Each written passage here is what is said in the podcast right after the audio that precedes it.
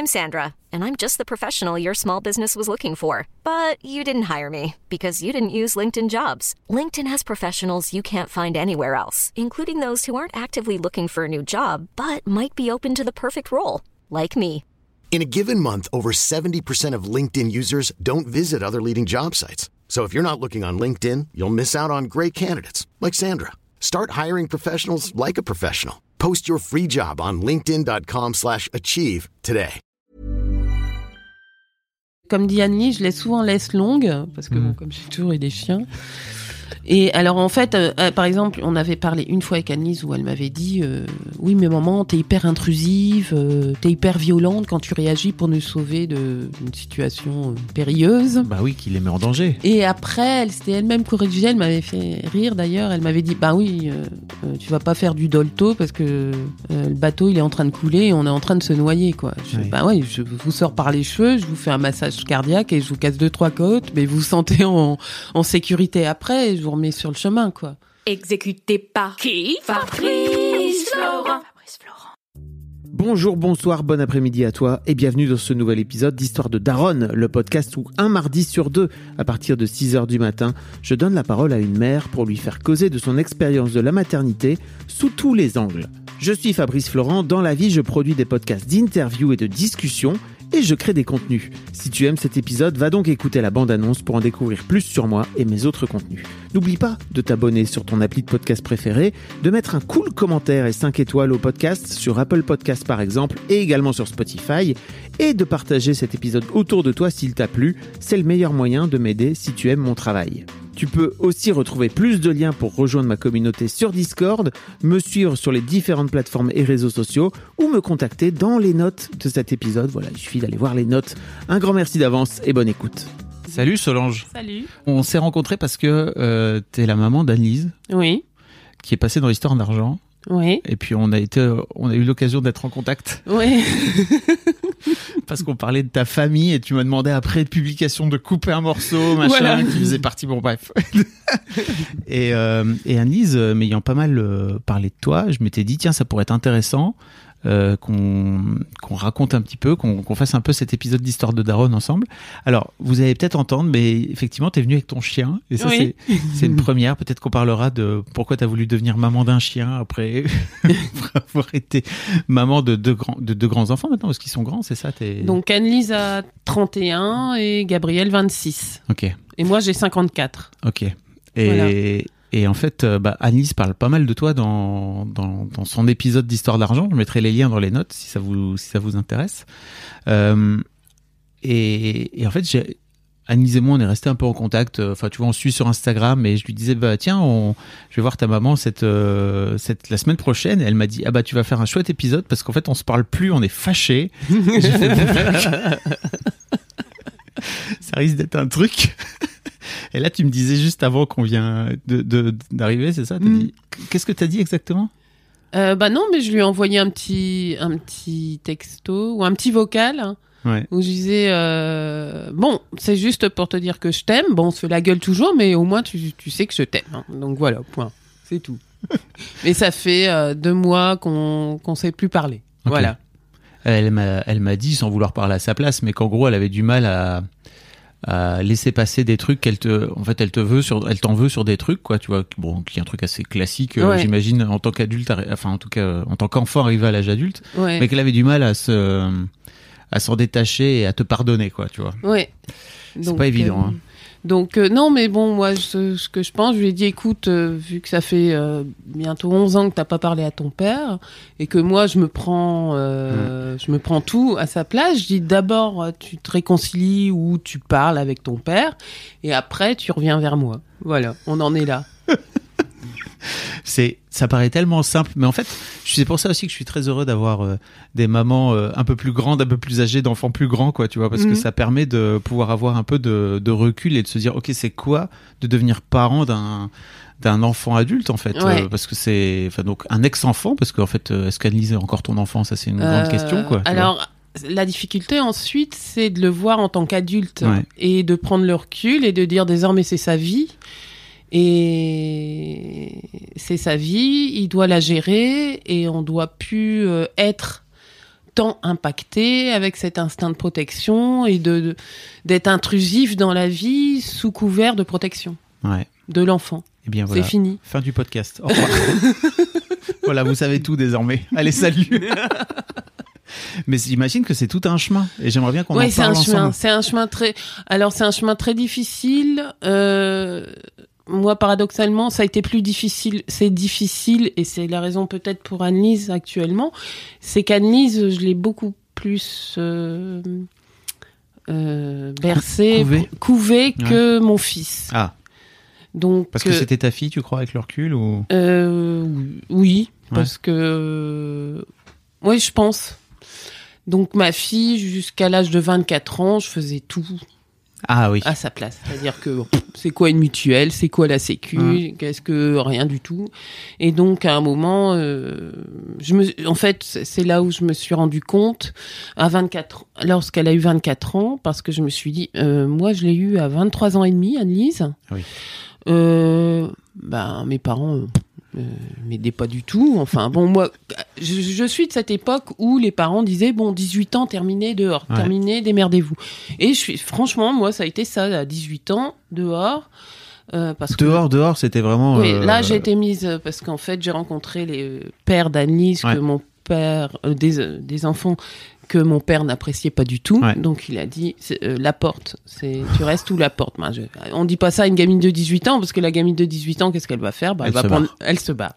Chose que j'ai faite. Et il m'a dit, euh, on en reparle. mon père m'avait dit à l'époque, on en reparle dans 10 ans. Bah, je suis revenue 11 ans après avec deux gosses sous mon bras en disant bah, Papa, t'avais raison. voilà. Voilà. C'est ça, donc ça c'est l'histoire. Et donc Anis, ben je l'ai toujours beaucoup euh, parce que c'est mon, c'est ma fille euh, que j'ai eue très jeune et, et je l'ai, je l'ai beaucoup couvée. Mm. Et et donc euh, ben du coup j'ai pas voulu reproduire la même chose sur euh, mon fils qui a 20 ans. Je lui ai dit bon alors euh, tes trucs de ca de pas de d'impôts, de Ouais. trucs, de tout en fait, toute la paperasserie administrative, euh, tu te débrouilles entièrement. Je vais pas réitérer l'erreur que j'ai faite avec Annelise, qui maintenant ça va, se soigne, mais qui avait du coup développé une phobie administrative puisque de toute façon je faisais tout. Donc tout faire pour l'enfant, c'est pas bien. Il faut Bah laisser se, dé- se débrouiller un peu. J'imagine que tu voulais la protéger aussi. Oui, c'était euh, ça. De, ce, de, de cette phobie-là, quoi. Ouais. Puis, euh, ça, ça va. Après, ça Et crée puis un ça boucle. va plus vite quand on le fait soi-même. Ça, c'est la grosse erreur de la mère. euh, Et ça vient aussi souvent de, ben, de la mère qui travaille. Mm.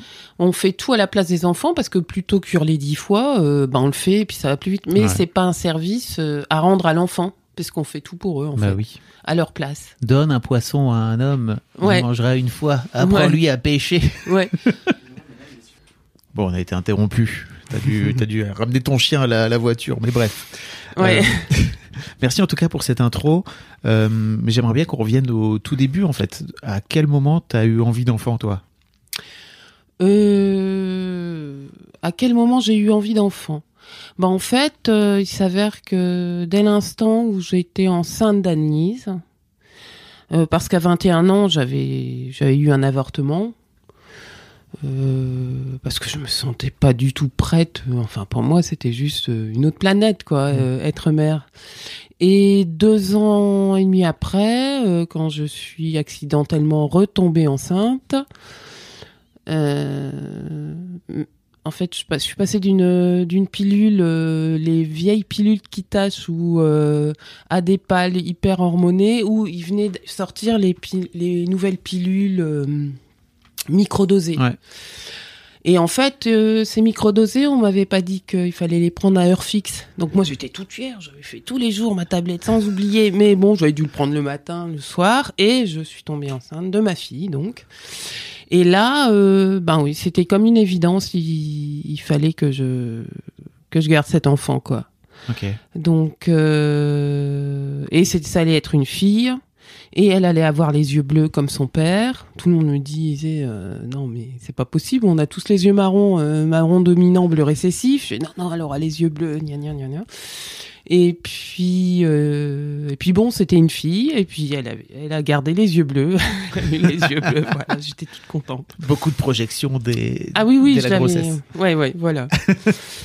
Et, et donc, ben, j'étais ravie. Quoique c'était un peu tumultueux parce que le papa, au début, euh, ben, il en voulait pas. Donc, on s'était séparés. Et puis après, il est revenu me chercher. Enfin, ça a toujours été rock'n'roll entre le, le père de mes enfants et, et moi. Ok. Et co- comment s'est passée cette grossesse pour toi? Euh, très bien. Ok. Très bien. J'ai pris euh, 27 kilos. Euh, bah là, nous sommes pas loin de la grande place où il y a des croustillons hollandais. Souvent, il y a Ouais. un gros stand. Ben, en fait, j'ai au moins pris 10 kilos de croustillons hollandais. Et quand j'ai, quand je me suis remise sur la balance, euh, j'ai dit, ah, j'ai perdu que 7 kilos. Il me reste 20 kilos à perdre. voilà. Ok. Ça a été compliqué pour toi de, de, de te réapproprier ton corps après, après avoir. Euh, non, non, parce que j'ai fait euh, tout de suite beaucoup de sport. J'ai Ouais. mis neuf mois, puis j'allaitais, donc euh, Ouais. C'était c'était aussi euh, l'allaitement. Ben, c'était très bon pour l'enfant, et puis deuxièmement, ça permet de perdre euh, plus rapidement du poids. Et surtout aussi pour moi, l'argument, euh, c'était, euh, ben, c'est super pratique.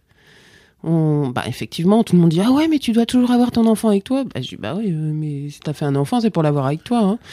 Et euh, ben on a juste un petit sac avec deux trois couches et puis bah, pas des lingettes ça existait pas à l'époque. Bah euh, oui. aller démaquillant truc et puis sinon bah c'est tout point. hein, euh. Et, et puis voilà quoi donc. euh, non, c'est franchement j'ai j'ai adoré j'a- j'adore le statut de de maman quand elle vient d'accoucher, euh, ce, ce contact avec le nourrisson. euh. Enfin, on revient à, à l'état animal. Hein, on est Mm. vraiment une mammifère là. hein. Donc euh, bon, il s'avère que moi, étant fille de médecin et mère de sage-femme, euh, bah, ils m'ont sans me- j'ai baigné là-dedans. Donc euh, le côté physique du de la chose, ça ne m'a pas. Et puis c'est ma maman qui m'a accouchée. Donc Annelise, elle a C'est été, ta maman qui t'a accouché. elle m'a accouché de mes enfants et donc euh, Annelise, elle a été accueillie par sa grand-mère. Et c'était un, un accouchement compliqué. Et je pense que j'aurais eu une césarienne si ça avait pas été ma mère. Et ben, je pense que le plus bel acte d'amour, c'est qu'elle soit accueillie comme elle a été accueillie magnifiquement, quoi, puisque elle était entourée de accueillie par sa grand-mère, quoi. Et qu'est-ce que ça a créé entre vous, en fait, entre ta mère et toi, de qu'elle t'accouche comme ça? C'est un truc. C'est enfin. Bah ça a rien créé puisque de toute façon pour euh, pour pour moi ça a toujours été évident que Ouais. c'est c'est je me suis même pas posé la question en fait. Selling a little or a lot? Shopify helps you do your thing however you cha-ching. Shopify is the global commerce platform that helps you sell at every stage of your business. From the launch your online shop stage to the first real life store stage, all the way to the did we just hit a million orders stage.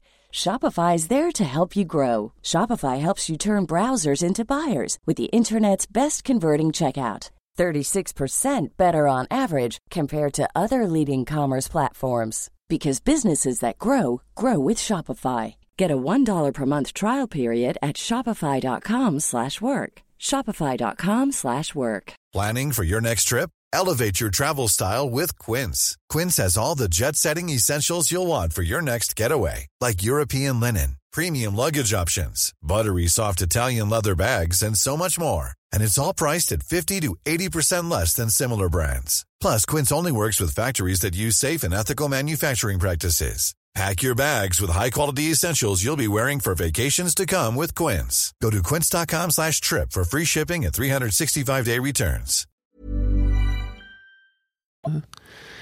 Et euh, je crois que ça fait 100 et quelques épisodes que je fais, tu vois, où je fais parler des gens de leur rapport à, à l'accouchement et tout. Et c'est la première fois qu'on me dit, bah, moi, c'est ma mère euh, qui m'a accouché ou mon père qui m'a accouché, quoi. C'est, c'est ouais. ouf. Ouais, ouais. Non, mais bon, euh, oui, je vois à quel point c'est un, c'est un luxe parce que je m'en rendais pas compte, moi. Et euh, Oui, oui. quand j'entends hum, maintenant des gamines parler de violence euh, gynécologique, ou je peux comprendre hein, tout ça. Et euh, mais moi, ça m'est tellement étranger que ben, quand c'est ta mère qui t'accouche et que voilà, tu sais qu'il va, il va rien se passer, quoi. Bah oui. Et donc les deux, je les ai accouchés sans péridurale. Donc ah oui, c'est- ça c'est amusant. Ma mère est sage-femme sophrologue, mais à l'époque, donc euh, c'était il y a C'était- 32 ans. Elle était très Ouais. en, avance. Il y, a, il y a même 40 ans. Et en fait, elle me, elle m'a fait un cours. Euh, C'était sur la plage euh, de Dunkerque, euh, parce qu'Anne-Lise est née en août. Moi, dans ma tête, je rigolais parce que ma mère me disait inspire, respire, avec une voix très douce et tout. J'avais envie de rire. Je dis bon, si on va encore s'engueuler, je vais rien dire. Et je- pour moi, j'avais rien intégré. Mais en fait, euh, quand en- Quand le moment est venu, quand le moment est venu, euh, en pleine contraction, là, tout d'un coup, hop, miraculeusement, euh, la manière de respirer, de maîtriser son souffle et tout, euh, ça m'est revenu direct, euh, toutes ces petites leçons. donc, euh, donc voilà. ok. Mais c'est simplement aujourd'hui que, hum, en suivant certaines euh, certaines jeunes femmes sur Instagram, euh, que je me rends compte à quel point euh, c'était un luxe de se faire accoucher par sa mère, quoi. Ah, C'est une chance. Mm. Et c'était un luxe aussi pour mes enfants puisqu'ils ont été accueillis directement par leur grand-mère. C'est vraiment fou ça. Ouais.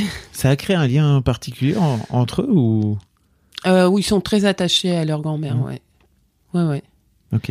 Et surtout qu'ils ont eu deux, deux façons de venir au monde assez. Euh, bah, Annelise, elle est sortie avec une ventouse. Et Gabriel, il était bleu marine, hein, mon fils. Euh, toutes mes copines arrivaient, disaient, elles disaient rien. Je dis non, non, mais il ressemble à un gremlins en fait. hein. Il avait le double cordon autour du cou, donc en fait, il avait été Ah oui. euh, pendu. Et donc, euh, bah, ma, ma maman a fait le geste. euh, mais bon, il s'avère que on, récupère un petit nourrisson bleu marine avec les, les yeux injectés de sang. Mais bon, bah voilà, ça a été le premier acte de ma mère, c'est d'avoir euh, sauvé son petit-fils quelque part, quoi. Voilà. C'est fou quoi. Ouais. Et moi, je pense que derrière, ça peut leur, euh, quoi qu'il se passe dans leur vie, euh, quels que soient les dangers, ils auront cette sécurité-là qu'ils ont eu tout de suite dès, dès leur venue au monde. Je pense que ça leur apporte quelque chose de très fort. Écoute, moi, c'est un des trucs que j'ai remarqué chez Annie, c'est sa capacité à, à se dire euh, non, mais en fait, euh, t'inquiète, tout va bien se passer, quoi. Oui, une capacité à rebondir. Mm. Ouais. Très, très fluide dans, dans sa façon d'être. Euh, dans le sens où peut-être ce que j'ai apporté à mes enfants et leur père aussi, chacun à notre façon, d'une manière assez peut-être radicale, mais de ne pas avoir peur de rien. Euh, ma manière d'éduquer des enfants, paradoxalement, et Annelise m'a souvent fait le reproche, on n'est pas comme tes, comme tes Vénus, hein, comme tes chiennes Laurada. Euh, c'est par exemple Gabriel qui était un enfant hyperactif, euh, euh, hyperkinétique, pas hyperactif. La C'est quoi la différence? Alors, les différents hyper hyperactif, c'est un enfant qui a tellement peu de concentration, qui a besoin tellement de bouger, il est pratiquement incapable d'apprendre à, à lire ou voilà. Hyperkinétique, c'est le stade en dessous, c'est super casse-couille, mais devant un Walt Disney, il est capable de rester sur devant un Walt Disney, devant une cassette pendant au moins une heure et demie, pour après, dès qu'il se lève, attention. Prends le bas de combat. Branle-bas de combat. Donc, par exemple, pour Gabriel, qui était un casse-cou fini, euh, j'avais un petit casque de cycliste sur sa tête, tellement il tombait. Je disais, Gabriel, tu vas tomber. Tu vas tomber. Ne pleure pas après. Me dis pas, je t'aurais prévenu.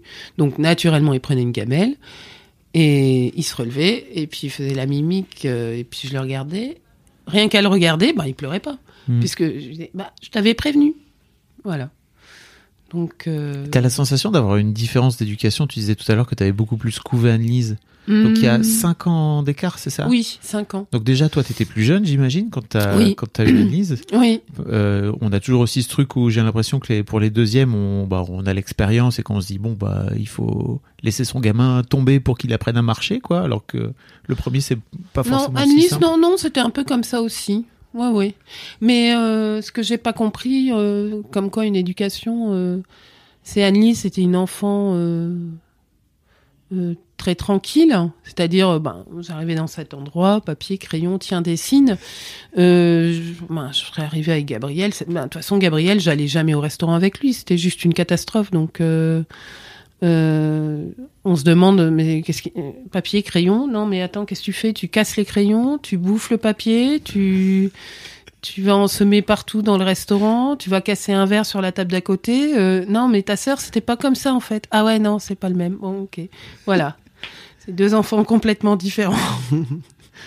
Et toi, de ton côté, donc vous vous êtes séparés avec, euh, avec, avec le père de tes Mhm. enfants, c'est ça? Ils avaient quel âge à peu près? Donc, ben, Gabriel avait trois mois. Ah oui. Et pourtant, c'était un enfant qui était voulu. euh, voilà. Et Annelise avait cinq ans. Cinq ans. Ok. Cinq ans et demi. Donc tu t'es retrouvé. Maman euh, solo.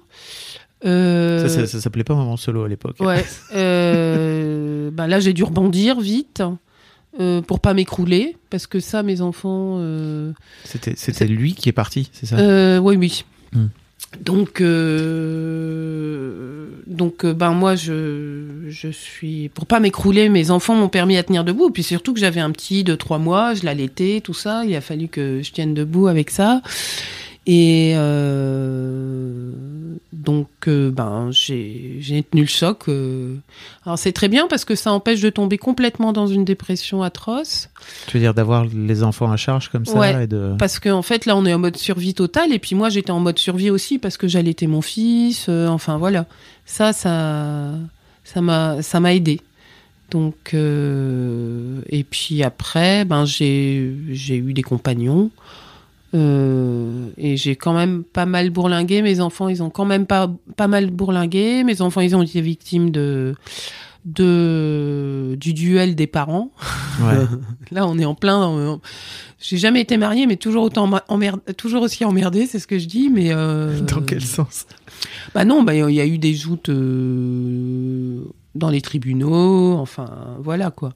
Pas tant pour, une- pas tant en matière pécuniaire, parce que en termes de pension alimentaire, il n'y a jamais, jamais, jamais eu ce problème. C'était juste. euh, euh, son père, c'était un grand sportif, et un grand sportif, comme ça- quand ça termine sa carrière, il faut qu'il sécrète des sérotonines autrement, et notamment, ben, là, il s'avère que j'étais le, tiens, on va emmerder. euh.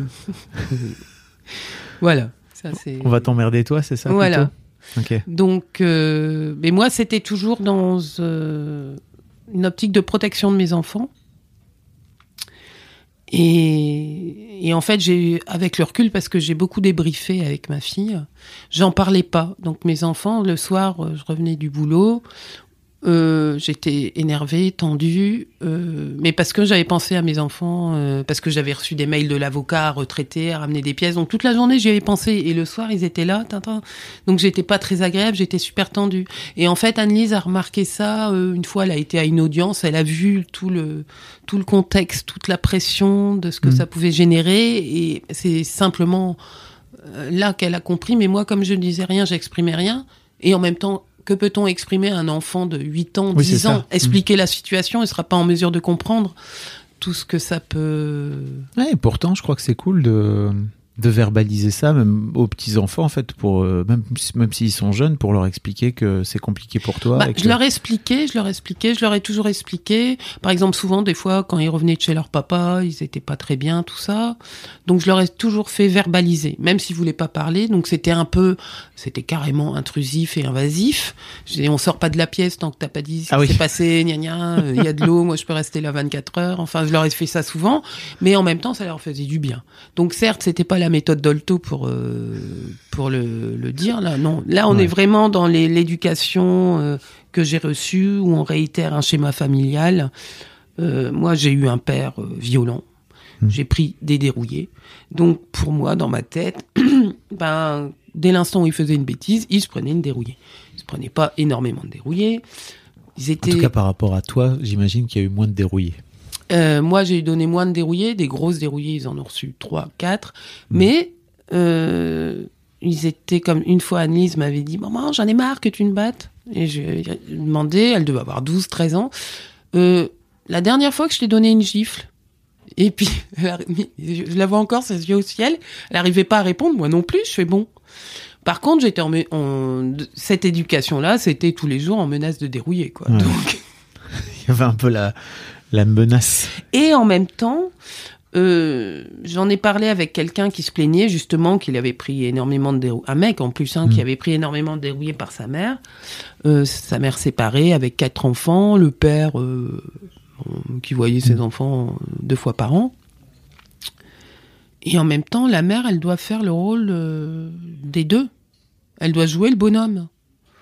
Or, un mec, c'est lui, dans l'inconscient, qui a l'autorité. Il a même pas besoin de juste arriver, hop.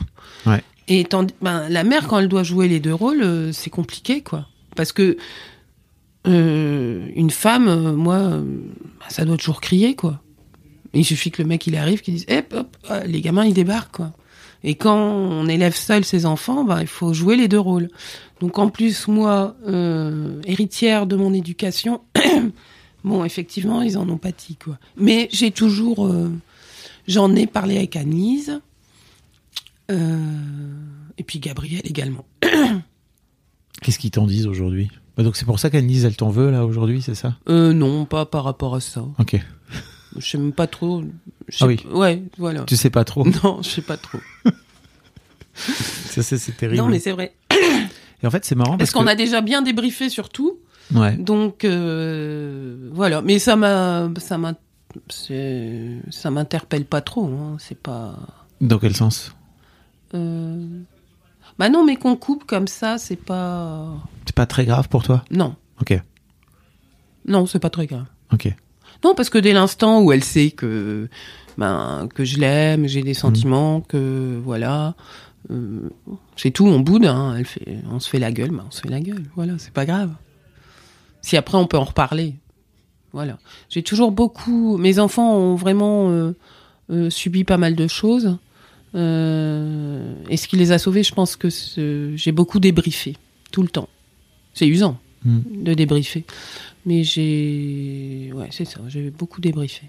C'est marrant parce que j'ai vraiment l'impression à la fois que t'étais une sorte de maman ours Ouais, par plein d'aspects et qu'en même temps, euh, t'avais conscience aussi que t'étais en train de les abîmer par plein d'aspects, ouais, par, sur d'autres aspects en fait, et que t'as vécu comme ça euh, ta, ouais. ta vie de maman avec le cul un peu entre deux Voilà, chaises, entre exactement. ces deux aspects-là quoi. Parce qu'en fait, euh, pour protéger ton, ton enfant, quelquefois, tu te dis. euh, euh, ben, il va falloir, va falloir aller en justice, va falloir partir dans la galère pour. Mais t'es es obligé. Il va falloir que tu fasses faire des expertises psychiatriques à tes enfants, euh, mais t'es obligé parce que de, de l'autre côté, euh, ça part en live et euh, si la justice elle est pas là pour l'arrêter de l'autre côté, ça ça va pas aller quoi. Donc ouais, c'est assez compliqué. Annelise racontait dans l'épisode, dans son épisode d'Histoire d'argent, qu'elle avait fini par attaquer son père pour qu'il lui paye ses études Oui. euh, à Donc- Londres.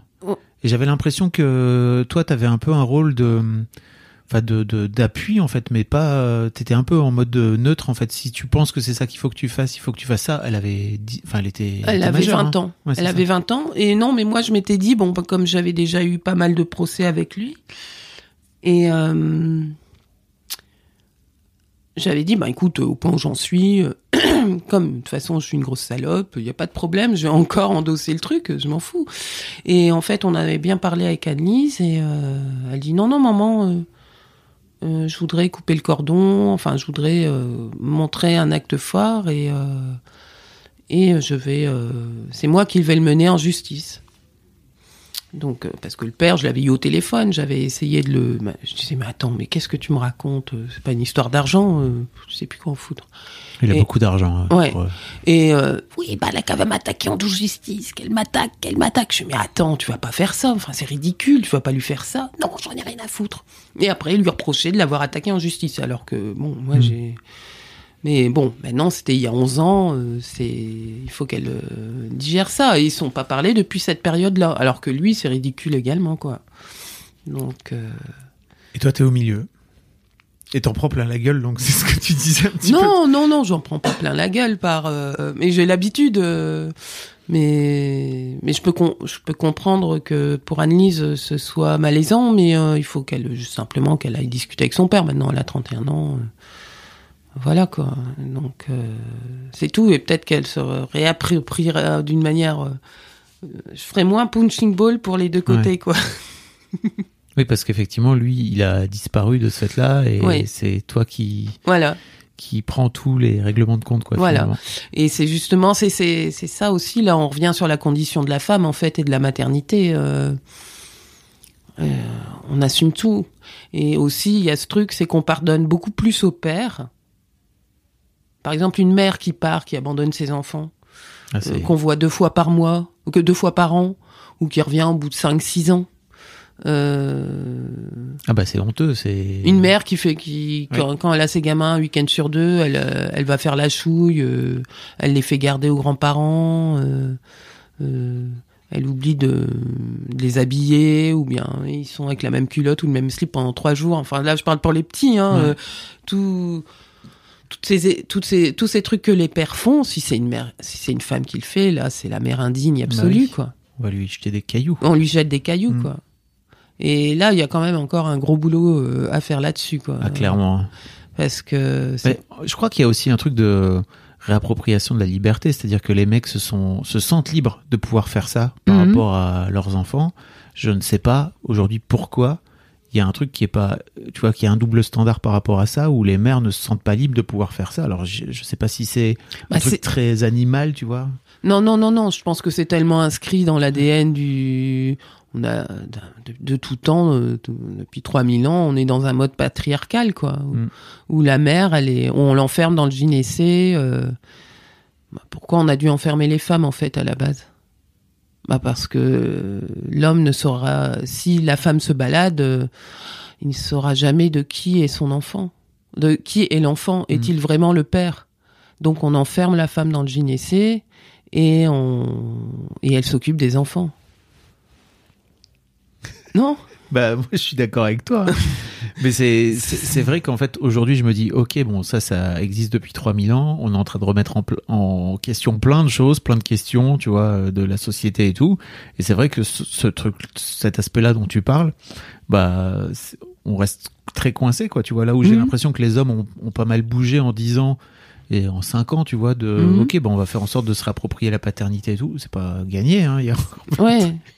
Alors, d'ailleurs, à cet effet, euh, je suis une amie, euh, une, amie sur Instagram qui a un, un compte euh, super sympa. Euh, c'est une ex-sage-femme. euh, et puis, en fait, euh, elle a 31 ans, la gamine. Et elle est arrivée ce que tout, il lui est arrivé ce que toute femme regarde avec effroi. Donc, elle a un gamin de 3 ans et des jumeaux de 2 ans. Waouh. Voilà, on dit ça, ça résume l'histoire. Et donc, en fait, euh, bah, elle a une formation de naturopathie et tout ça. Et c'est vraiment passionnant parce qu'elle essaie de, elle, aide les femmes avant l'accouchement, après l'accouchement, euh, ce qu'il faut donner à, pour aider les enfants à ne pas avoir la crève et tout ça, en naturopathie. Elle fait boire des tisanes de mauve à ses gamins. Enfin voilà, on est dans ce concept-là. Elle fait énormément de yoga, les profs de yoga. Et en fait, à un moment, je regardais ça et je regardais une de ses stories. Je dis non, mais il y a rien qui a bougé en fait. On, on dirait un truc. Si on remet dans les années 50 des publicités américaines de la famille parfaite où la maman doit être parfaite, physique, elle doit bien gérer son corps, ses enfants, il faut pas qu'ils tombent malades. Si, si on, même si c'est un concept, euh, c'est pas ça du tout ce qu'elle veut transmettre. Donc du coup, je lui avais dit euh, en message, je il faudrait peut-être qu'on voit un peu plus ton mari, euh, parce qu'il agit vraiment son mari, hein, euh, il intervient beaucoup, mais elle ne montre jamais. Donc en fait, euh, on croit, à la fin, quand on regarde ça comme ça, on se dit bon, c'est un truc pour maman solo, c'est quand même comme d'habitude, il y a que la bonne femme qui se démerde quoi, pour être la bonne mère, la bonne meuf et la bonne à tout faire quoi. Mhm.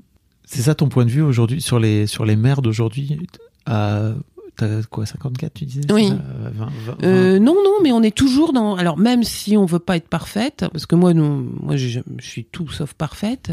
Même si euh, ces jeunes femmes-là, euh, éduquées, enfin vraiment top, hein, euh, euh, il y a toujours ce piège de retomber dans le rôle de la de la femme euh, parfaite, quoi. Pas perdre patience face à ses gamins. Bon, elle l'avoue qu'elle perd patience. Bah oui, comment veux-tu euh, ne pas perdre patience quand Bah t'as ouais, trois gamins comme trois ça quoi. enfants.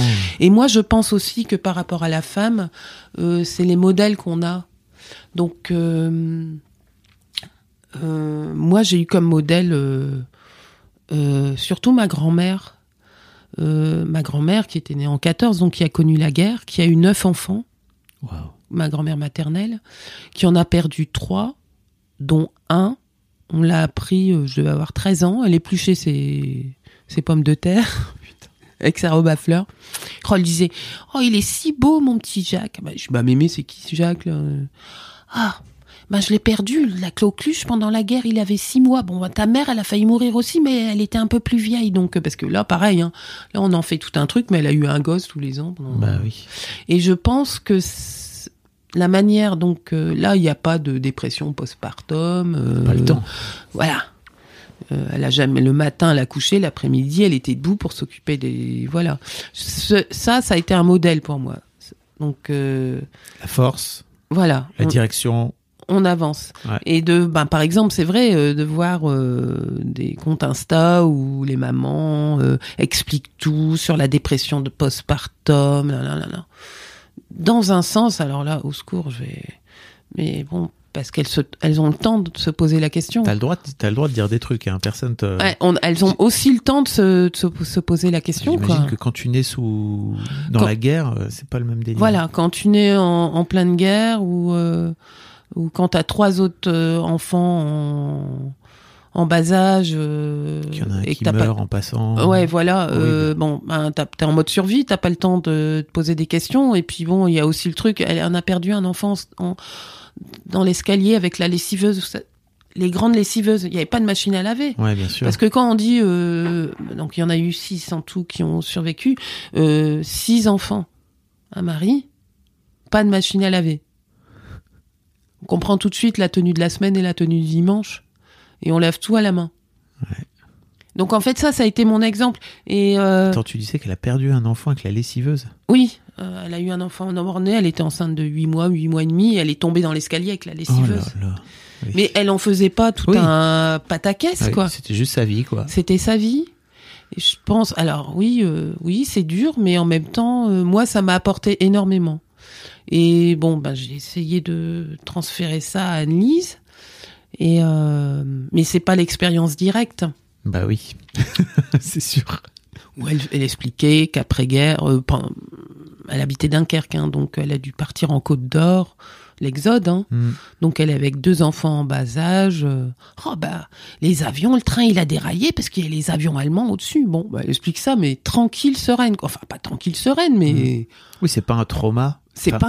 Un, c'est C'est sans doute un trauma, mais en Oui. tout cas, quand elle l'explique euh, 60 ans plus tard, euh, ouais, c'est sa vie, quoi. ouais. Et c'est souvent c'est marrant, c'est quand elle épluchait ses patates qu'elle qu'elle sortait des trucs comme ça. euh. Mais ça, ça m'a vraiment appris à être forte et à, et à dire bon, euh, voilà quoi. Et ça, ben effectivement. euh, j'ai eu cette chance d'avoir ce témoignage que peut-être les d'autres jeunes femmes euh, de l'âge d'Annelise n'ont pas eu, Mm. enfin euh, par Ah bah, génération interposée quoi. C'est sûr. Bah, déjà, ne serait-ce que toi, à ton âge, t'as pas vécu la guerre, donc euh, ça change euh, une Voilà. expérience, quoi. Ouais, ouais, tout à fait. Et euh, donc ça, c'est intéressant parce que je, je me dis que peut-être maintenant, les jeunes femmes de maintenant, bon, celles qui sont éduquées, euh, structurées, qui ont un bon niveau social, euh, qui sont capables de préparer à manger euh, bio, euh, qui ont le temps, Mm. euh, qui sont pas en mode survie. Euh, bah oui, elles ont le temps de se poser les questions et de faire des dépressions euh, postpartum. C'est dur ce que je, vais poser, quoi. Mais parce que moi, si j'avais, quand peut-être je reviens sur moi, euh, euh, quand quand je venais d'accoucher de Gabriel et je me, je me suis retrouvée euh, avec mon enfant que j'allaitais, euh, largué par le père, euh, je me suis pas laissée aller. J'étais pas bien, certes, mais je me, j'ai pas fait une énorme parce que j'avais pas le choix. J'avais pas le choix. Avec le recul, tu, tu te dis à quel point ça t'a ça t'a amoché cette euh, cette période ou alors euh, tu te dis non non c'était juste une façon comme une autre de d'y aller quoi? Euh, c'était une façon comme une autre euh, d'y aller. Hmm. Ouais. Par contre, j'ai fait une grosse dépression parce que quand je me suis fait quitter par un autre compagnon, une énorme dépression. Et je pense que ça fait un effet quelque part euh, blast. Hmm. Ce que j'avais pas réagi là, ça fait Ouais. un effet blast euh, euh, à cette époque-là, quoi. C'est comme les tremblements de terre, c'est les Ouais, voilà, c'est ça. Mais bon, euh, je pense que il faut pas trop non plus se poser de questions parce que la maternité c'est aussi un acte instinctif. Euh, Après, euh, comment elle s'appelle, Badinter, qui dit que effectivement être mère n'est pas naturel. Oui, c'est vrai, mais c'est parce que c'est la conscience qui le met en route. Mm. Sinon, euh, tout, est, tout mammifère que nous sommes, euh, théoriquement, on a cet instinct maternel qui, qui arrive tout de suite, quoi. Ouais. Et mais bon, la différence, c'est que euh, j'imagine les animaux, euh, ils se débarrassent très vite de leurs mômes et qu'en fait leurs mômes vont Ouais. vivre dans la nature, Voilà. etc. Voilà. Et que nous, en tant que en tant qu'humains, on ne sait pas aussi simple que ça. Mm. Et bah, on peut parler de l'adolescence. Comment ça s'est passé l'adolescence pour toi en tant que mère euh, solo, donc j'imagine en plus. Donc euh, Euh, oui, bon, j'avais j'avais les beaux-pères, mais euh, j'ai toujours eu des très bons beaux-pères pour mes enfants. Euh, étaient- Non, mais ça, c'est déjà c'est important. C'est Ben oui. important. Ouais. C'est-à-dire que euh, si de toute façon, si on avait un qui, euh, enfin, si ça avait pas été avec mes enfants, euh, c'était fi- Bah oui. fini, terminé. Mm. Donc euh, non, non, ça, ça s'est toujours très bien passé. Par contre, en, les, en termes d'adolescents, ah, ils m'ont- tout fait. hein. Ils m'ont, ouais. Et quand on fait des conneries quand on est jeune, on croit qu'on va gérer, mais on gère rien. Je me souviens, Annelise, elle avait 18 ans, euh, comme son papa habitait dans le Midi, elle dit qu'elle allait en boîte de nuit à Saint-Tropez. Moi, j'habitais Lille à l'époque. À 18 ans, elle fait Ah ouais, non, mais moi, j'en ai trop marre de sortir en boîte de nuit. Bah, j'ai T'as 18 ans. Ouais, non, mais c'est fini, je suis trop sortie à Saint-Tropez, à Lille. Je quoi à Lille? Bah, elle fait maman euh, quand j'allais dormir chez ma copine Marine euh, qu'est-ce que tu crois qu'on faisait? Puis on disait que euh, je dormais euh, chez toi. Puis en fait on on, l'a fait deux trois fois où tu vérifiais. Puis la quatrième fois tu vérifiais plus et on était à quatre sur une mobilette on est allé à Roubaix Tourcoing en Belgique euh, enfin bon euh, voilà et, voilà. Et puis bah mon fils euh, ouais pareil toutes les toutes les conneries de la terre quoi. Donc, mais moi, je pense que avec le recul, il faut qu'ils les fassent jeunes, toutes les conneries de la terre, parce que, ben du coup, ils se mettent debout et ils rentrent dans l'âge adulte plus rapidement, parce que les ados qui font aucune connerie, euh, ben à un moment, ça explose à 30, 40 ans. La crise de la quarantaine, c'est peut-être qu'on a été trop sage, quoi. Donc, euh, ben avec le recul, oui, tant mieux que. Ouais. Tant mieux qu'ils aient fait tout ça. Bon, la drogue, enfin tout. Voilà. Mais comment toi t'as vécu ce truc-là? Enfin, tu vois, j'imagine des jeunes mamans, des jeunes parents qui écoutent. Et toi, t'es là, bon, bah la drogue, les. J'imagine que c'est pas aussi simple que ça à vivre. Ah non, non, euh, c'est pas- au c'est- quotidien. Non, non, c'est pas bah, simple. Ma fille drogue, ma fille se drogue, c'est bon, voilà quoi. Euh, bah Annelise, euh, qu'est-ce que, euh, alors oui, alors donc euh, pour ceux du Nord, il faut savoir pour les jeunes mamans, euh, le festival de Dour, euh, c'est. Maman, je vais à Dour. Ah ouais, super, c'est quoi donc Ouais, ouais, Dour. Donc là, c'est le carnaval, c'est là où ils testent tout. Ouais. euh. donc Annelise, avec Dour, elle était tombée dans la MDEA. Donc je trouvais que c'était bizarre. MDMA. MDMA, je sais Ouais. toujours pas le dire, donc ça doit être un petit blocage là. Euh, MDMA et donc je trouvais ah elle avait perdu beaucoup de poids, je trouvais ça euh, bizarre. Puis bon, ils m'ont ils m'ont toujours avoué après. Après mon fils, euh, j'ai lui il était un peu il était un peu tombé dans la coke Ok. et donc euh, et en fait je l'avais récupéré. qu'on tombe un peu dans la coque Je crois qu'on tombe complètement dans la coque. Ouais. Et bon, la bringue, la coke, Ouais. tout, Saint-Tropez, quoi. En travaillant, en habitant Saint-Tropez, ces gamins-là, ils sont soit euh, pas impactés du tout, soit complètement. euh, Mais ça, c'était pendant leurs vacances, c'est ça, chez leur, euh, chez leur père? Euh, ben Gabriel, après, il a, il a voulu, euh, il a voulu habiter euh, dans le Midi, donc Ok. euh, voilà. Et, et en fait, euh, il était complètement tombé dedans. Et donc, à l'époque, je vivais en Espagne, donc je l'avais récupéré. Alors, ça me faisait rire parce que je l'avais récupéré. J'avais trouvé euh, quelqu'un qui allait le prendre pour qu'il fasse une saison dans un chiringuito euh, dans les Baléares. Enfin, un- comment on appelle ça Une Je sais pas c'est. euh, bah, une paillote. Ok. Ouais, faire une saison dans une paillote. Une... Et, euh, et je me souviens d'Annelise qui m'avait appelé. Bon, alors maman, euh... bon, déjà j'avais, j'avais été le récupérer à l'aéroport de Lille hein, et, et j'appelle Annelise et je dis attends, j'ai un ange de la télé-réalité devant moi là. Il arrivait de Marseille et il était hyper agressif avec moi. Bon, déjà il fait 1m90, euh, il devait avoir 19, 20 ans. Et je le regarde et je lui dis ah ouais il avait pété son portable enfin bon bref les grands classiques et euh, ouais je te cherche partout et je l'avais regardé et je lui avais dit bon alors ok, ça va bien se passer, je vais te prendre un ticket tout de suite, ça va faire la saison à Saint-Tropez, tu vas retourner chez les Marseillais, moi je veux pas de toi avec moi. Donc là, il s'est senti, même s'il était, il s'est dit, ah ouais, non, là, ça va pas aller. Parce que je peux être très tranchante, hein, ça c'est ma force. Et en fait, après, arrivé en, Espagne, il y a ma fille qui m'appelle, qui dit, maman, tu sais, il faut, tu vas pas pouvoir le couper de la coke comme ça, il faut que tu trouves du, cannabis. Je fais, oh, oui. Et en fait, bon, ben, j'ai comme c'était dans les Baléares, euh, c'est des terres hippies, donc il y a toutes les vieilles de 80 ans. Enfin, il y en a pas mal qui, qui cultivent leur propre cannabis qu'elles fument à la pipe. C'est des vrais hippies, hein. Les Ouais. hippies, maintenant, elles ont 80 ans. Donc j'avais été trouver euh, une danoise qui vit sur l'île depuis 40 ans. Oh là là. Et elle m'avait ramené euh, ben, des, des fleurs, de la huître, quoi. Et, euh, et donc, j'en avais filé à Gabriel en disant Tu fumes dans les chemins, je veux pas te voir. Et alors, je me souviens, sa première fois qu'il avait roulé son pétard de, de huître bio, il dit oh, Et maman, c'est quoi ça? C'est de la frappe, punaise Mais alors, ça. Ah, je fais c'est bio. Il était éclaté. Oui, éclaté. C'est une mamie, c'est bio, c'est la culture de. Je sais plus comment elle s'appelait. Culture locale. Voilà. Mais je pense que de toute façon, il faut beaucoup parler. Euh, pas éviter, même gueuler. Hein. Moi, avec mes enfants, ça gueule d'abord, ça parle derrière. C'est- C'est souvent ça. C'est ça hurle et après on parle. Mais vraiment, euh, parler, parler, parler, débriefer, débriefer, débriefer. Mais putain, tu te fais chier quand même parce que ton grand couillon là, il a 20 ans, Mm. il vient de faire chier alors qu'il est coquet jusqu'à pas possible. Enfin, Ouais. Moi, je me, moi, je me projette et je me dis, mais démerde-toi en fait. Je veux pas m'occuper Bah de toi. non, mais parce que son T'as père. euh, 20 piges quoi, tu vois. Oui, mais son père, il avait fait ça et il, est, il, il, il était en mode clodo. euh, Ouais. il, il dormait sur les bancs. Enfin, son, son père, il avait été hyper dur aussi. Et donc je dis bon bah là, euh, et il va se les- ça va être n'importe quoi. On va le retrouver en tôle. euh, Voilà. C'est à toi de le récupérer à ce moment-là. Tu vois ce que je veux dire? C'est-à-dire que le daron fait pas le taf. Ah non, mais moi j'ai toujours récupéré. Je Ouais. les ai toujours récupérés. Donc moi, c'est comme dit Annie, je laisse souvent laisse longue parce que bon, comme j'ai toujours eu des chiens.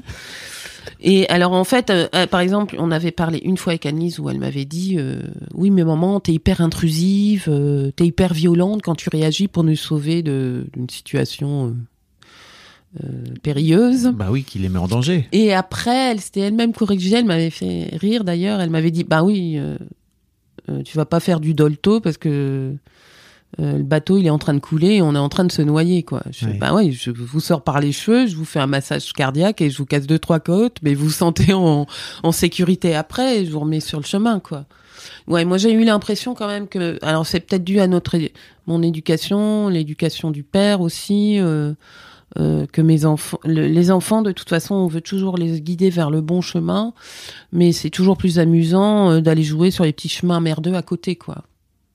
Alors il faut pour, dire, pour les enfants, c'est plus amusant pour eux. pour Bah oui. dans les alors ce qui est ce qui est symp- ce qui est quand même plus sympa, c'est que le chemin il soit les chemins merdeux ils soient parallèles au chemin qu'on leur donne. Mm.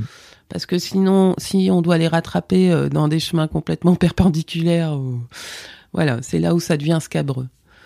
Mais c'est vrai que non, euh, nous, moi, de ma génération, euh, 54 ans, euh, on avait, on était tous dehors à 18 ans, Ouais. 19 ans. Euh, mon père, il savait pas où j'habitais en tant qu'étudiante. Les, les démarches administratives, euh, avoir l'APL, euh, j'ai toujours tout fait moi-même dès l'âge de 18 ans. Maintenant, euh, ben, je, je pense qu'on a tendance à trop, cou- trop couver les gamins. Mais du coup, comme ils, ben, justement, ils ont le temps de faire des conneries du coup, Mm. puisqu'on s'occupe de l'essentiel. Mais t'avais pas envie justement de. Est-ce que c'est parce que justement ton daron t'avait laissé totalement et t'avais même foutu Bah, c'est ça, à bien 18 sûr. ans, tu t'étais dit non mais moi je vais m'en occuper un Voilà, peu mieux. mais c'est sûr. Ouais. C'est exact. Oh pardon. C'est exactement ça. Alors oui, on est toujours sur un réitèrement, mais on veut toujours contrer le schéma dont on est issu. Mais du coup, euh, bon, c'est un mal pour un bien, mais c'est aussi un bien pour un mal, quoi. Puis c'est impossible. Tu te rends compte Ouais. Parce qu'en fait quoi qu'il arrive, tu merdes. Voilà. Quoi. Ouais. De toute façon. euh, Ouais. quoi qu'on fasse, on merde, quoi. Donc ça, c'est clair. Euh, Mais. euh, Mais en fait, je suis contente de ce que sont devenus mes enfants. Ils sont courageux. Euh, Ils sont durs au mal. Euh, Ils ont des belles valeurs. Sont, des sont des gentils. Euh, avec des, des belles valeurs. Ils sont ouverts d'esprit, surtout. Et ils ont peur de rien. C'est surtout ça. Moi, ce qui me choque, c'est là, ben, notamment avec mon chiot euh, Labrador, euh, Qui était là dans Ouais. deux minutes, mais qui s'est Donc- fait virer. habitant Dunkerque. Ben, j'ai, euh, je l'ai éduqué tout sur la plage tout l'été, et j'ai été choquée par ça parce que mon ancienne chienne avait 16 ans, donc c'était il y a 20 ans, 18 ans de ça. Euh, ben, j'ai toujours élevé la même façon mes chiens, c'est-à-dire que je les lâche sur la plage en mode bouchon de champagne, ils courent, ils courent, je ne vais jamais les récupérer et petit à petit ils me suivent. Mais bon, il y a la période 4 mois, 10 mois où c'est carrément rock'n'roll. Mais les gens, maintenant, il y a 20, 17 ans, ils n'étaient pas comme ça. Le nombre de gens, j'ai peur, j'ai peur, j'ai peur. Alors qu'avant, c'était pas comme ça. Les gens maintenant ont peur de tout. Tu veux dire, on peur de ton chien, c'est ça, qui vient Ouais, et qui est de foufou, tout. quoi. Euh, une fois, il avait ramassé un poisson pourri. Il passe à côté de gamin. Alors déjà, heureusement, il saute pas sur les gamins. Il passe à côté de gamin parce qu'il avait son poisson pourri dans la bouche. C'était tellement bien.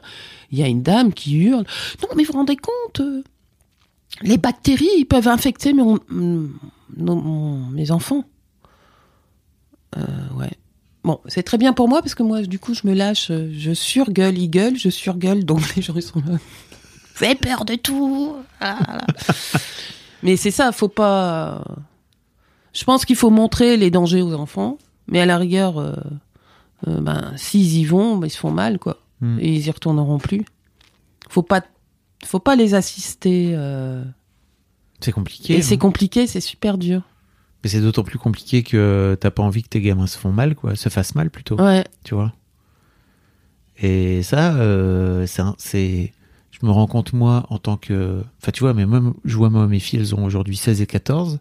Je vois la différence qu'il peut y avoir entre quand j'étais jeune parent et les parents jeunes que je vois aujourd'hui. Bah il y a déjà une grosse différence, quoi. Mm. Bon après c'est ta propre appréhension à toi de du monde. Hein. Ouais, ouais, ouais. Et tu viens leur caler sur le, tu viens leur caler tellement vite sur Ouais. la gueule à tes mômes. Ouais, ouais, ouais, ouais. Ah non, non, c'est sûr. Mais et puis encore, moi, j'ai eu cette chance, euh, je pense. hein. Euh, j'ai eu cette chance, c'est qu'il n'y avait pas les réseaux sociaux, euh, les écrans. Tu veux Euh. dire, en tant que mère, pour toi, Ouais, y- j'ai eu cette chance-là par rapport les gamins. Ils étaient- ils Ouais. ont pas été. euh, Il n'y avait pas d'écran, il n'y avait pas de réseaux sociaux, euh, il n'y avait rien quoi. Donc euh, ils n'étaient pas impactés par ça du tout, par l'image. Et ça c'est important. Bon, il y avait les textos, donc ça j'ai toujours tenu à ça. Euh, C'est-à-dire mon fils il a arrêté l'école en troisième. Hein, je savais pas, je savais qu'il n'allait pas faire euh, long feu à l'école. Et par contre, euh, on, on peut bien parler la France, mais on parle le français d'abord. Hmm. Et, et orthographe nickel. Donc par exemple les textos, ça a toujours moi, c'est il m'envoyait des textos non intelligibles en français correct, je les lisais pas.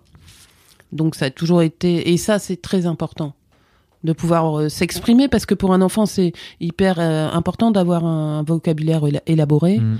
et de, de façon à pouvoir euh, exprimer correctement sa pensée déjà.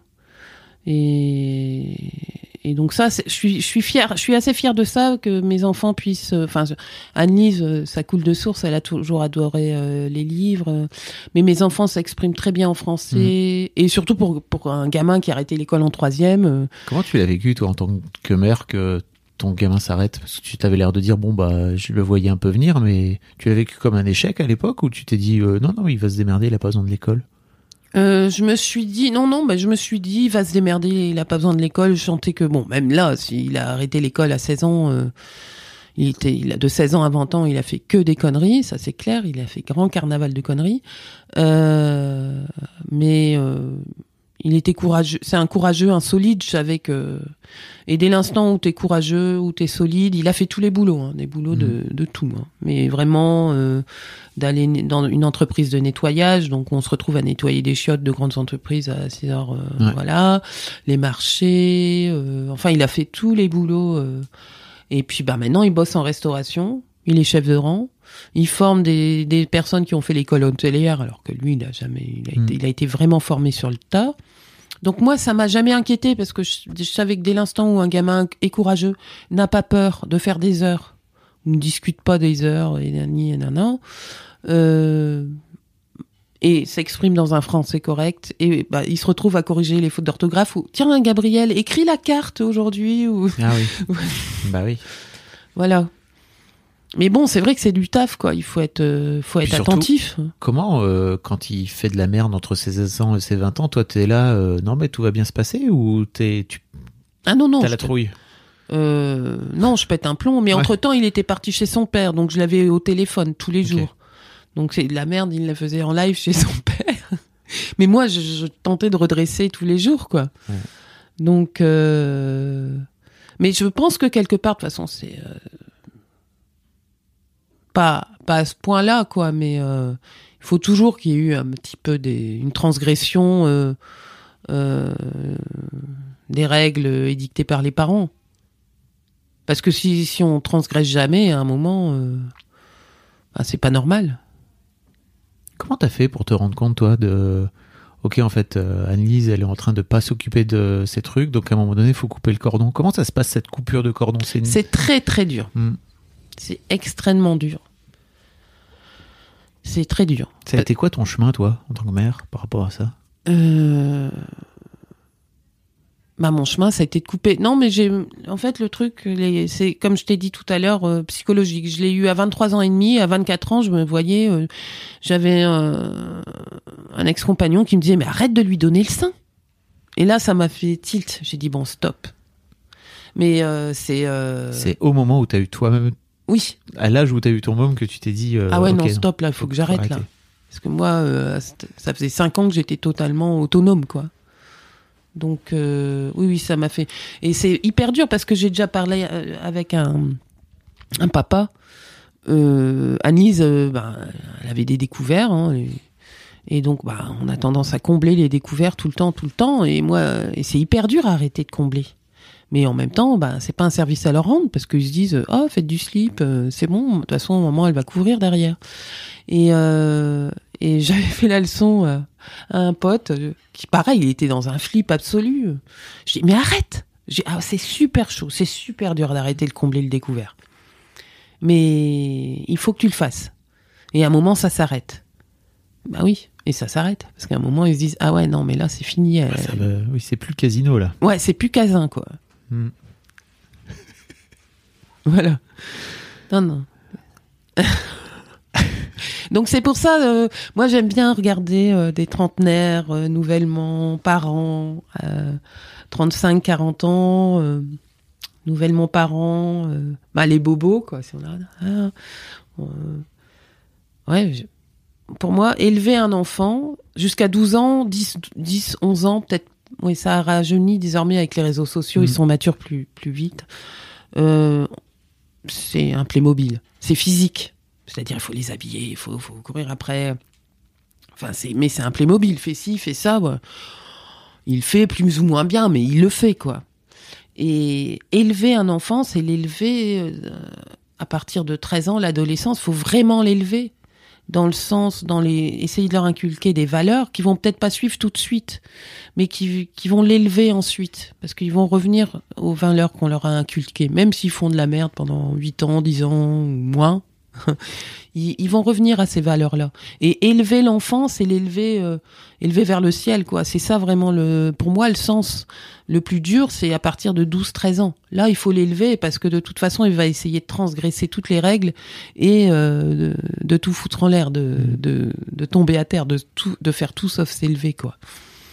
Et quand Annelise, elle vient te voir et qu'elle te dit euh, Maman, tu me gonfles, ceci, cela, j'ai plein de trucs à te reprocher, etc., etc., comment tu réagis, toi, au premier abord? Euh, bah maintenant, oui, bah t'as plein plein de trucs à me reprocher, bah continue à me reprocher, quoi. C'est aussi simple que ça pour Ouais. toi Ça pas, ça l'a pas été, Oui, euh, ça. l'a pas été, mais désormais, euh, ben aussi, ça c'est une autre phase. Elle a 31 ans désormais, donc euh, bon, on va arrêter maintenant. Elle est adulte, hein, et euh, on peut pas euh, aussi. euh, maintenant, c'est à elle à s'envoler avec les traumas. On a tous des traumas. Moi, j'ai eu des traumas. Euh, on va pas dire, euh, je, je peux pas faire ci. C'est à cause de mon papa, ma maman, toute Mmh. sa vie, quoi. On- C'est dur à faire, hein, Ouais. De, prendre ses propres, les propres responsabilités de ses traumas. Et de-. Oui, il faut prendre, il faut se prendre en main. On est adulte, donc euh, il faut avancer et avec ces traumas parce que quelque part ça peut nous rendre forts. Moi, euh, je suis partie à 18 ans.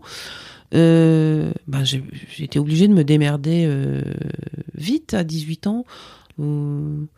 Euh, j'ai l'image de mon père euh, aussi. euh, J'avais 16 ans quand je loupais le bus et qu'il avait confisqué ma mobilette parce que je faisais trop le con avec.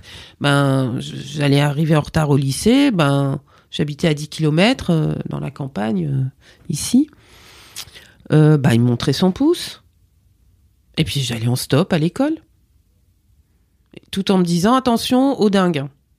En me prévenant qu'il y avait des cinglés et que ceci et que cela. Donc, Donc, il te euh, montrait le pouce et il disait mais fais attention aux dingues, c'est ça Ouais. Putain, donc en fait, d'autres époques. hein. J'étais habillée comme une poubelle, euh, j'apprenais, euh, bah, je baratinais euh, pendant 10 kilomètres. euh. Bon, après, des fois, c'était marrant parce que je racontais des histoires, je racontais n'importe quoi, en fait. Je m'inventais une vie, mais des fois, il y a des gens qui m'avaient déjà pris en stop et je savais plus ce que je leur avais raconté comme connerie. Donc, c'était assez marrant, quoi. Mais après, ben, du coup, ça m'a, moi, ça me venait même pas à l'esprit de venir à Lille euh, en train. Mm. J'y allais en stop. C'était gratuit. Je- après, euh, ben, je descendais la France avec mon, un labrador en stop, mais toujours habillé en. Et j'ai jamais eu d'embêtement. Oui, tu t'habillais n'importe comment, c'est ça que tu veux dire, c'est qu'en fait tu Voilà. tu rentrais dans le rôle pour pas qu'on t'emmerde quoi. Ouais, je rentrais dans le rôle pour pas qu'on m'emmerde. J'ai jamais été à m'emmerder, pourtant j'ai fait.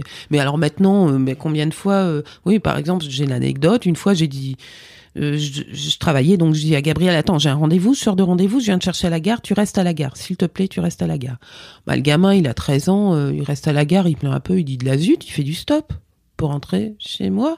Ah, il a fait du stop ton Il gamin a fait du stop, cet imbécile. Et, et en fait, il était à l'école en Belgique, donc il, il terminait en, le vendredi en, dans l'après-midi, quoi. Pourquoi il a fait du stop? Il a fait du stop parce que tu lui avais déjà raconté que tu faisais du stop Ah, ou- J'avais dû raconter ça, mais je me souvenais plus qu'il se souvenait, quoi. et donc, il a fait du stop. Et puis, en fait, par qui il a été pris? Bah, ça, c'est Gabriel. Hein, il lui arrive avec des trucs comme ça. Il a été pris par un par un inspecteur de l'éducation nationale. Oh, je fais merde. Et heureusement, il était à l'école en Belgique. Je Chut. Donc, il avait expliqué ça. Et donc, en fait, euh, bah, il avait donné mon numéro de portable et le mec m'avait appelé, quoi. Et, et j'ai dit, ah non, mais voilà, euh, comment on peut être facilement dans les emmerdes C'est un peu le retour de karma quoi. Ouais, retour de karma. Mais en fait, en même temps, c'est quelque part mon père m'a appris dans ce style à ne pas avoir peur. Euh, comme moi, j'ai appris à mes enfants à ne pas avoir peur. Euh, ils ont aussi appris ça de, de leur père, de, à ne pas avoir peur. Mm. Donc euh, ça, c'est des deux côtés, quoi. Oui, ton père qui est leur- ton père non, leur père Mm. qui est pilote de rallye donc Ouais. qui est ex-pilote de rallye en tout cas donc qui Ouais, aime bien la qui vitesse qui est voilà, voilà. qui a pas peur. C'est pas son style. Non. OK. Voilà. Comment tu comment t'entrevois ta ta vie de mère dans les 10 15 ans à venir là? Euh, ben, ben d'être là toujours pour mes enfants, mais plus en observatrice, quoi. Voilà. Euh, par exemple, avec mon fils, je suis plus en, régulatrice maintenant de. Euh, il me demande, il me demande souvent son, mon avis sur les choses et euh, ben, je lui donne. Et quand je vois éventuellement qu'il va prendre une mauvaise décision, ben je lui dis les, je lui dis que je suis pas contente quoi. Et, Ah, tu lui dis que t'es pas contente. Mm. D'accord. donc, euh, bah, je lui dis d'avoir, alors, c'est le terme, hein, euh, là, on- je lui dis toujours d'avoir des couilles, quoi. c'est le truc. T'as pas de couilles. Et ben voilà, la daronne qui émascule oui. son fiston. Putain. Alors, des, des fois, c'est marrant parce qu'Annelise, elle me dit, euh, ah ouais, non, mais là, euh, parce que, euh, un moment, là, il se sent pupissé, Gabriel. euh, c'est vraiment euh, le mal, euh, macho, pas possible, il y en a ras-le-bol. Alors, je lui dis, bah, attends, t'inquiète, on va le laisser encore un peu monter. Ta mère, elle va arriver avec une petite aiguille. Comme il a de l'hélium dans les couilles, euh, c'est bon, il n'y a plus qu'à lui. Mais on va, je vais le, fa- je vais le rabaisser, quoi. Et c'est vrai, souvent, mon fils, euh, bah, je le rabaisse, mais il le sait, il connaît le truc. Ouais. Parce qu'il dit, euh, ah ouais, non, mais vous les deux, là, euh, je, suis- je élevé par des fémènes débiles. Voilà. Il aime bien surjouer son côté macho, mais en même temps, ben, du coup, euh, il en est, il en est bien conscient. Euh, mais bon, il est vrai que avoir euh, pour une pour une femme avoir un fils, euh, je les aime pareil. Ça n'a rien à voir. Hein, c'est alors la manière dont je peux ressentir mes enfants, je peux l'expliquer par rapport aux conneries qu'ils font. C'est-à-dire Annelise, quand elle faisait des conneries, et elle le sait, hein, ça me mine de l'intérieur. Pour mon entourage, je ne dis rien. Je suis minée. Comme, de, comme lessivée de l'intérieur. Je ne dis rien. Et. Euh, Parce et que t'as honte? Non, non, non, c'est parce que ça arrive en moi, c'est. oh, ça me. Ça me bousille. Dans un premier temps, ça me bousille avant que je réagisse, mais voilà, c'est comme de l'acide que j'avale. ok. Et, et Gabriel, euh, je hurle, je gueule, j'exprime, je. C'est pas du tout pareil. Et en fait, c'est peut-être un sentiment plus de protection par rapport à ma fille, quoi, parce que euh, que par rapport à mon fils, je sais pas. je- J'exulte, donc il vaut mieux exulter que de se laisser consumer, quoi. Par exemple, un, de mes ex disait euh, Qu'est-ce qu'il y a Tu dis rien. Punaise, qu'est-ce que t'as Tu fais la gueule. Qu'est-ce qu'il y a? Euh, Annelise, elle a encore fait une connerie. Alors je disais Non, non, si, si, elle a encore fait de la. C'était comme ça. il voyait. C'était aussi simple. Et je résume aussi, euh, mes enfants, à la mo- un moment, c'était euh, c'est les sonneries de portable. Donc Annelise, euh, c'était une harpe. Comment me faire passer pour des vessies, gentiment pour des lanternes. Et Gabriel, euh, c'était une corne de brume. Donc euh, voilà. Annelise, c'est la harpe. Non, non, non, non, non. Comment t'en- Et Gabriel aussi, je- j'ai l'image de l'hélicoptère d'Apocalypse Now. C'est-à-dire qu'on voit arriver les conneries de loin. Une- oui, c'est ça. Annelise, le U-boat allemand, une fille, je pense que c'est plus un U-boat allemand, une fille. C'est le sous-marin, on le voit pas arriver, les conneries des filles. Et ça vous explose dans le visage, vous, vous, vous le voyez pas arriver. Les garçons, quand ça fait des conneries, moi en tant que mère, hein, c'est Pour la- ton fils, en tout cas. pour mon fils. Euh, c'est l'hélicoptère, la musique, euh, l'hélicoptère ta, euh, voilà. On le voit arriver, donc on a le temps de parer au plus pressé. voilà, la connerie, elle arrive, on la voit bien arriver. On peut parer. Euh, avec ma fille, j'ai, j'ai jamais, m'a toujours fait cette délicatesse de me laisser de grosses surprises. Tu te projettes en tant que grand-mère? Euh, euh, ouais, ça me, Donc, euh, ça me- Dès l'instant où je vais pas devoir euh, m'en occuper, quoi. C'est ce que j'allais te demander. Voilà. Pour pas, euh, bah, pas m'en occuper, si, je m'en occuperai bien sûr, mais j'aimerais que, comme ils ont, j'espère, et en fait Gabriel et je pense qu'Annelise aussi, comme ils n'ont pas été élevés par des parents ensemble, euh, ils n'ont pas été élevés d'une manière stable. C'est-à-dire que j'ai déménagé plein de fois, ils sont partis chez leur père, ils sont revenus, ils sont partis, ils sont revenus. Ils n'ont pas une enfance stable. Euh, Peut-être qu'ils aimeraient apporter du coup une enfance stable à leur enfant. Je pense. C'est pas facile à faire. hein. Ouais, non, c'est pas facile à faire. Ok. Est-ce que, tu sais, souvent je demande euh, aux jeunes parents, euh, est-ce qu'il y a un truc euh, que tu voudrais dire à tes enfants dans 10 ans?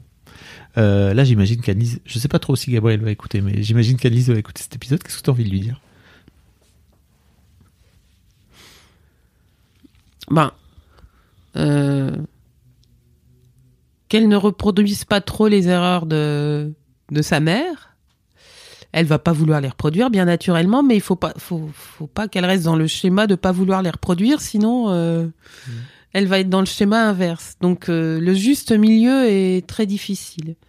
Et je pense qu'Annelise, de toute façon, veut faire euh, une éducation positive, comme ça se fait maintenant. Ben, c'est très bien si elle peut le faire, parce que je pense que ça va être un très bon parent. Moi, je, c'est un- une chose que euh, ben, j'arrive même pas. Ouais, c'est vrai que quand on est issu d'une d'une éducation euh, Violente, hein violente ou même non, pas une, une éducation par euh, par le cadre.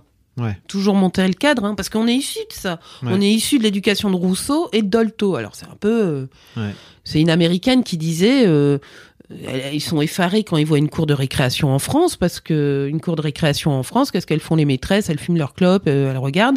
Et il y a le cadre, la cour de récré, pas dépassé. Alors s'il dépasse, là, le- l'enfant il se fait défoncer, mais tu peux faire n'importe quoi. Mm. Donc en fait, euh, j'avais lu un bouquin sur une américaine qui regardait avec effarement ce qui les gamins ils se battent, enfin c'est n'importe quoi. Et mais en fait voilà, c'est ça. euh, on a cette éducation là quoi. Et euh, ben Canlise, euh, ben, de toute façon toutes les leçons qu'elle qu'elle qu'elle adoucisse mon éducation, mais il n'y a pas que du mauvais dans mon éducation. Bah, non, sans doute pas. Euh, merci beaucoup, Hum Solange, c'était super. Ah bon? Franchement, Ah ah bon? ouais, merci.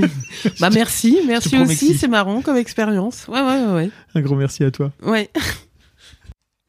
Un grand merci à toi d'avoir écouté jusqu'au bout. N'hésite pas à t'abonner au podcast dès maintenant pour ne manquer aucun épisode. Tu trouveras tous les liens dans les notes de cet épisode justement. Tu pourras également retrouver chaque veille d'épisode un extrait qui, je l'espère, te donnera envie d'écouter l'épisode complet le lendemain. Si tu découvres et que tu aimes ce podcast, tu devrais aussi aimer mes autres podcasts. Je t'invite donc à aller voir dans les notes de cet épisode ou sur fabflorent.com, f e tu verras, il y a tout un choix. Je te mets aussi dans les liens comment t'abonner à ma newsletter où je t'envoie régulièrement des nouvelles, comment te connecter à mon Discord, comment me contacter ou encore mes différents réseaux sociaux, etc. etc. Tu l'as quoi. Merci encore pour ta précieuse écoute et d'ici au prochain épisode, je te souhaite une très belle vie.